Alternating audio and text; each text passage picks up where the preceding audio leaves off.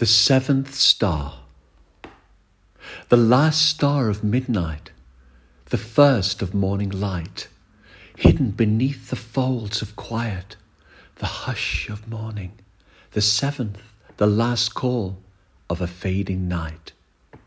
For the earth she still watches, still dreaming in the rising hints of a January sun. Whisper to the wind, my darling Whisper, she murmurs, and opens the quilt of morning, the day kissing her softly, and walks away undone.